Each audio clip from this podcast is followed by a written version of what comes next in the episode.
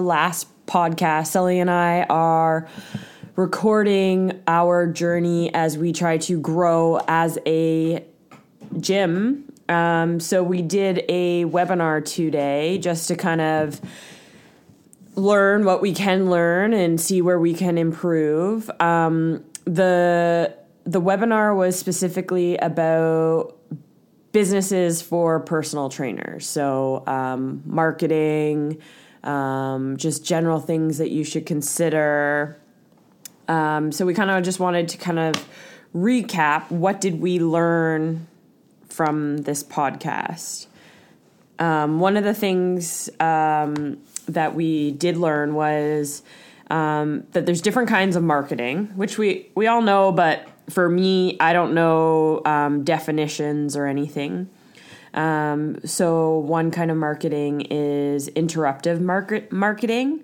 So that's considered like ads on a podcast or um, commercials on TV or ads on a radio, even um, advertising in a printed document, so a magazine and uh, ads along the side. This is all considered interruption marketing. And the concept of interruption. What exactly is it interrupting? Um, it's just interrupting. So, like, if if we want to put an ad, we're gonna take a commercial break for a return to form, and then have an ad. Um, that's interrupting the podcast. So that's an interruption. I can see how marketing. that would get annoying really quick. It does. Like I listen to other podcasts and I literally have learned how to fast forward and hit the fast forward button during the ads and I just listen. But then on that hundredth episode, you're like, hmm, I might just click on that link. But that's the point, right? Is you want to the, the, the idea of interruption marketing is creating awareness. So you it's want literally to based on volume. It's like yes, keep hitting someone in the face with your ad until they eventually click. And sometimes if you think about personal training, that makes sense because hitting peop- people in the face. No, no, no. Um, putting it in their face, though. You want to work out. You want to work out. Why do you want to work out? You want to work out because you want to feel good. You want to work out because you want to have someone encourage you. You want to work out because you want to feel confident. You want to feel strong. Like, if you just keep hitting someone with that message over and over again, they're going to eventually be like, yeah, I do want to get stronger. Yeah, I do want to feel better about myself. These people say they're going to help me. I'm going to go see them. So that's kind of the concept behind that. Um, permission marketing is interactive. It's meant to build a relationship. So it's directly interacting with the person. So this is um, social media fits perfectly into this category Facebook, Instagram. You're creating brand awareness. So um, if we just use our Instagram profiles, for a perfect example, we're constantly telling you guys about what we do. Like for me, I post about the dogs that we dog sit with. Um, where we also both post about our lifters when we go to kettlebell meets, or we just post about random day things that happen in our lives so that you guys know that we're real people. We have ups and downs just like the rest of you. Um, and it, it's meant to get the people, the audience, to get to know us so that they want to interact with us. You want to sell yourself to the point that people are like, I want to be around you because you want to surround yourself with like minded people. Any comments? Yeah, do we have an outline for this podcast or what? I see a bunch of stuff scribbled on a piece of paper.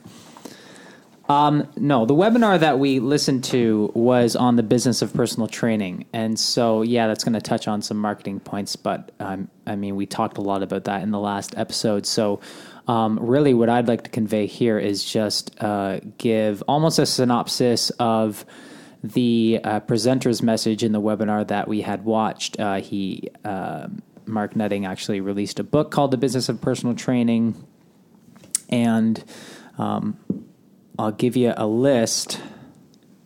Sorry, a um, The hello computer. um, there we go. Uh, of the um, all the chapters that are in it. Okay, so the content starts with part one understanding the roles and responsibilities of personal trainers. So there's a lot of um, kind of stuff that almost seems basic, but it's it's uh, regulatory and um, it's important stuff that needs to be taken into account before you even start thinking about the whole monetary side of starting your personal training business. So um, it's going over things like. Uh, uh, evaluating your um, or reflecting on your choice to become a personal trainer, um, what your role is, what your scope of training is, or the scope of the law. So, um, you know what your boundaries are as far as legality is concerned, ethical responsibilities. I think that's huge too. Um, it- it's important for trainers to know their ethical boundaries because um, there are things that maybe when someone comes to you with an injury, is a perfect example, it is completely out of your scope of knowledge. You need to be confident enough to be like, this person and this injury is something that I don't feel I should be dealing with. Now, like, I'm not saying that you can't learn how to exercise, but you have to know, like, should this person be referred to a physiotherapist or a kinesiologist or a general GP? Like, you have to know those boundaries, but also talk about it in a sense like, okay, I would like you to go see your physiotherapist, but I want to open up a line of communication. I want to still continue working with you, but I need your uh, pers- your physiotherapist to communicate with me so that we are making sure we are strength training along their guidelines and making sure that your needs are still met. So if someone has a shoulder injury, you'll finding ways to use their legs and strengthen their legs and then using their suggestions on what they need to do for the shoulder. And then the book branches out into working for a fitness facility as a personal trainer. It will cover topics, or does cover topics such as uh, being contracted by a fitness facility, um, the difference of that and an employee being such that you, when you're a contractor, you have your own business and your own um, Insurance and well, your own insurance, but th th your own kind of uh, uh, uh, uh, way that you like to run uh, what it is that you do that may or may not fall outside the uh, the philosophies or approaches of the uh, gym or facility that's actually employing you.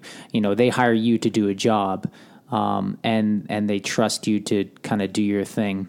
Um, and you're going to be hired based on how they feel about how you do what you, what it is that you do versus an employee who is there to do what they're told basically um, obviously it's it's a bit more expansive than that but uh, I guess there's a certain res- responsibility um, uh, a difference in that responsibility level I think the other thing too is there there is a difference in um, not only responsibility but pay. Like some people, um, if if you're working for usually a big gym and you're hired as a personal trainer, um, they will possibly be taking out EI, CPP, all those kinds of things. You might even get holidays built into your um, pay system where if you're a contractor, you're probably getting paid an hourly rate, and then there's no benefits on top of that. There's no EI, CPP taken out. Um, that EI and CPP are Canadian things. It could be different in the states, um, but also uh, an example. Uh, if I hire personal trainers under my business as a kinesiologist, they are covered under my insurance. Um, the way I do go about it is those clients are clients of the business. If the trainer wants to bring in outside clients and they dictate like the people coming in and um, that they want them to be their sole uh, their clients, then they need to have their own insurance. Um, so it's a little bit, and then they would rent the space instead of being paid out by me. So we would just approach it differently if that was the way that they wanted to go. but even then you don't rent the space when you work at the pilates studio Yes, I do. Well, now you do. Now I do. Before, But before you were still technically contractor, Yes. Yeah. even though you weren't renting the space. No.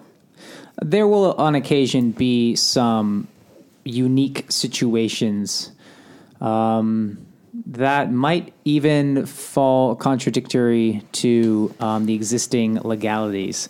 Um, but not even the legalities. I mean, there's like red tape and loopholes and stuff like that, and uh, ways that you should and should not kind of approach certain situations uh, in terms of how you organize uh, your uh, employee structure and stuff like that. And so those things will pop up, but I don't think they're really that. Uh, th- they're they're not going to be that big of a deal if um, if rules are bent, I guess, unless a lawyer tells you it's a big deal. Well, and I think Um, it also depends on your situation, right? Like if let's just give an example, you want to work part-time and you maybe have a spouse that makes a large income and you're just kind of doing it on the side, maybe your choice because money is not an issue might be dictated differently than someone who is trying to make this their sole income. They're trying to work 40, 60 hours a week. You're going to look at look at it differently because it is going to affect your taxes.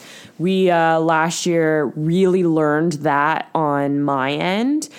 Um, it just became a more of a situation the more I worked, the more taxes I paid, and really overall my income didn't increase because of the amount I had to pay. So, what we had to look at was um, I needed to change the way I was being paid to make it more beneficial. And that's partially what led us to okay, we need to start a, uh, our own business or make it more so that we are working for ourselves because um, that was the, the next step in growing our personal income and making it bigger. Um, so, chapter three in the book uh, covers choosing to be a self employed personal trainer. And so, again, it goes over the differences between independent contractor versus employee um, and making that decision. But um, also, questions that you should be asking yourself when you. Um, when you jump into this is you know are you going to be training your clients at a facility or are you going to be training your clients uh, in the home uh, or office? Uh, are you going to be training clients strictly online? And these are all things that you need to figure out and what the implications of those are. Because also with the online thing, uh, there's the whole cybersecurity angle that is uh, really being pushed by the insurance companies right now to. Um, to uh, get covered with the cybersecurity. You know, if you're keeping your clients' records uh, in an online database, that could be compromised. Uh, there's questions of privacy there, and it's your responsibility to make sure that that privacy is protected. Are you going to be coaching clients by phone, email, or text? Those are all different ways that you could potentially run your business, and they're all viable options, and, and you need to figure out the framework for how that'll work. Uh, chapter four choosing to be a personal trainer and facility owner. Uh, the challenges of your roles, which type of facility will serve, serve your market best. Um, that's kind of an interesting one. which he did touch on in the podcast. So it's specifying your market, your market. So a prime example is my personal market are people with injuries. I want to work with someone who it could be an athletic injury, it could be a car accident, it could have been a work injury, just a general injury, pre-op, post-op, and that's my target market. And then Sully's target. So, how does your facility affect that? how does my facility affect it um, well we have to consider like how is the person going to enter the facility? So a prime example is our front steps need to have a railing um, we need to Well, I think this is more along the lines of if you're going to be teaching high volume classes, you need a you need a high volume. Oh, the space. So that's another example is um, where Sully's focus is kettlebells, and he's doing small group classes. On that perspective, we need to make sure that we have the space to provide to the volume. Now, if I were to strictly just do, I mean, I can think of a local example. Um, there's there's a business that runs their uh, fitness training out of an old school, um, old public school. So, but they're mainly situated in the gymnasium itself. So, um, and especially with uh, you know, if you're just running a boot camp, a gymnasium is a great option, or you can use the park. Um, But if you're going, if you, if you're going to run uh, classes or something of that stripe in uh, um, public property or like the the city's property, you need to uh, have your insurance include them. Uh, uh, you know, be named uh, as an insured on your insurance. That has to be done, and I think you probably need to get permission from the city to, Yeah, do, to do believe that. so. Otherwise, you could be um, on the line for a fine. Um, although a lot of people don't really bother. Uh, there's a lot of examples of, of people who don't bother to do that. So Well, one of the things, an example of that was um, in London, Ontario, one summer, it was becoming super popular for boot camps in the park. Um, and the city started going after trainers who were doing it. The reason the concern was people were tying TRXs up to trees and then branches were breaking. And the concern was that the branch would fall down on someone or the person would fall with the breakage and injure themselves. And the city didn't want to be liable. They wanted the trainer to be liable. And that's where it started to become an issue. And people were getting fined. And it's quite possible that your insurance as a personal trainer won't even cover those types of situations. So, for example, my insurance, um, some additional stipulations are it actually separates CrossFit training from personal training. So, if you're CrossFit certified and or you plan on running a CrossFit gym, you're to have to up your premium because that's not included in the normal personal training um, liability. Also, it, it goes over are you going to be having people uh, suspended or hanging, particularly upside down, whether this be a TRX system or some other suspension system? That's another separate consideration. Those things are not covered in your regular liability. So you might think that you're covered when you're really not. So you got to really make sure that you read your fine print. Um, I know it's sometimes it's it's it can be a, a, bit of a headache to go through uh, the paperwork, but it's really, really important that you understand exactly what your coverage is. I always, I always thought that suspension when I always pictured like aerial yoga. I didn't even think of TRX. Well, definite, definite. Well, Well, it is a suspension unit. It's called a suspension and, unit. and gymnastics, right? Gymnastics. There's, uh, you know, CrossFit's big with the gymnastics works, and and if you got people doing like skin the cats and stuff like that, where they're you know turning upside down. I mean, you can't just really throw anyone up there. There are uh, really obvious and common limitations that can prevent someone from doing that safely. So uh, I- it's an understandable. it definitely is um, understandable. uh, I just uh, didn't think of distinction that they make in the insurance. So you just got to make sure you know what you're getting into. Mm-hmm. Um, so part two, learning and applying business skills. Part two in this book, creating a business plan. So it does go over creating a business plan, which has is is something that we've been doing. Um, and it and the book actually does contain a number of templates for that type of thing as well. Uh, determining your business structure is chapter six. So, um, uh, what would that entail exactly? I think just like your your concept and how you're going to organize your business. So it, I, I think in a way, um, how we were discussing when we went to our business meeting about um, one way Sully and I can look at our business, and I, I do think it's a good idea, is we actually have a sole business, one business together, and underneath that umbrella is return to form and is ballistic strength. Um, and then we and the reason is is it's tracking clients in specific directions and it's really narrowing uh, the focus that would put us into an organizational structure partially um, for finances but also for directing new clients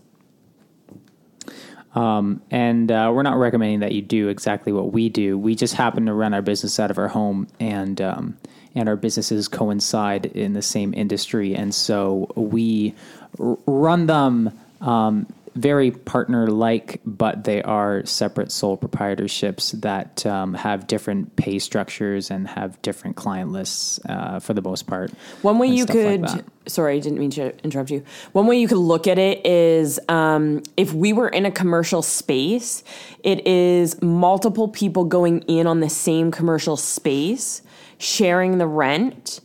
Um, and working together as a team. So they're individual businesses. So let's just say we had um, three rooms. Um, one is a personal trainer, one is a Pilates instructor, and one's a physiotherapist. All three together are working together to bring in clients. They're referring back to each other, but they're individual businesses.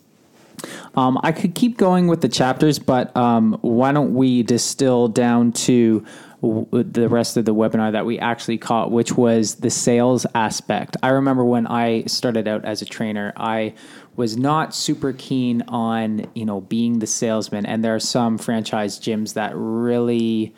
Um, Push That it. is, yeah, that's kind of their people thing get hired on and there commission. are quotas and stuff like that. Yeah, and commission, and um, and that kind of rubbed me the wrong way. I never really saw myself as as that kind of guy, and I was always very artistic growing up, and and uh, and so I didn't really have a, a business sense or even a capitalist sense, that sort of thing. But um, the longer I work in in this industry, and the more that I accomplish personally and professionally, the more I discover that you know what I'm selling, quote unquote, um, is is for the most part stuff that people need and they do want it and um, if you believe that you're delivering a good product there's nothing wrong with selling what you have to give um, and, and doing it i- you know completely enthusiastically and uh, and and whatnot so um, I think it's important to maybe even write down on paper you know why is what I do important? You know, how do I help people? Uh, that kind of thing. Just so you can you can really lay it down and give yourself some clarity as to what your own mission statement is and and how are you going to deliver your message to other people? Well you deliver it through your business. You deliver it through your products right? Um, and that you know selling is part of that thing that you're offering. Um, one of the here, i'll give you the well, we can go through your Yeah. notes there. One of the things he he really touched on was um, when you get a new client coming in, you should should suggest for them to sit down with you and chat. And Sully and I do believe in that. And you know what's interesting? The people who aren't really ready to do this, they won't even set up the free consultation. But the free consultation, the sit down, really um, lets people make the decision for themselves of is this what they want to do and um, one of the points that i really picked up on was he said don't even give them a price point at the beginning. What you want to do is discuss their goals. Why are they there? Why are they coming to you? Um, making sure that they're achievable and whether you can help them or not. And then um, really think of it as reducing down the layers of the goals. And sometimes people they have this picture, and the problem is is the picture is too big. So um, I want to lose 20 pounds. Well, 20 pounds is a lot. That takes a lot of time you have to think about nutrition you have to think about training you have to uh, think about all the little steps that are going to one get you in the gym to get you you have to learn the skills how to do what you need to do in the gym do what you need to do for meal prepping so it's really breaking it down um, and the other thing is is after you've had that discussion with the client, you want to ask them if they think that they can do it. So again, you still haven't even discussed price. You have had this conversation, you've asked them what their goals are. Even make notes so that they can visually see it. And then you say to them, Do you think you can do this? Do you think you can commit to working out three times a week for an hour? and they can say yay or nay. Um, and if if price comes up at that point, they'd be like, well, I, I can work out three times a week for an hour, but I can't afford it. So what you want to approach the situation is is okay, well, how do we make this achievable for you? If you are more of a support system to the person, so you compromise, why don't we get you in the gym once a week? And on the other two days, you are required to do your program on your own. You're responsible. You got to hold yourself accountable. That person, because they're seeing you as a support, you they have the communication with you. are going to be a little bit more likely to be like, yeah, I can still do this. I'll do the two workouts on my own and then I'm going to come in and work up, work out with you and follow up with you and make sure I'm hitting all those points. Um, and I think sometimes, and another thing that really struck me was he said, we as trainers are worried that we're going to be rejected by the client um, due to price. So you might like barter, oh, I'm going to make my sessions cheaper just so this person signs up with me. Um, you have to really value yourself. You have to stick to your price point and make sure that you're not undervaluing your services. Um,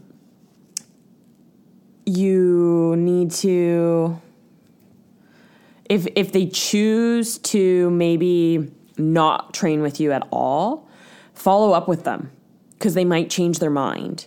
They might walk away from that meeting and be like, "No, I can totally do this on my own. I don't need a trainer." Because you had sat there and you had discussed the game plan, but then after a week or two, week or two, they might come back and be like, "Actually, I do need to come see you once a week, even every other week, just to check in, be held responsible." and things like that.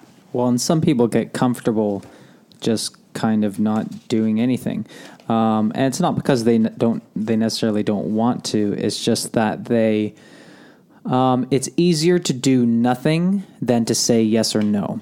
Um, so that's where the following up becomes really important. And uh, Rach, if you want to give an example, uh, we don't have to name names here in terms of businesses, but how you took a 200 client base into 500.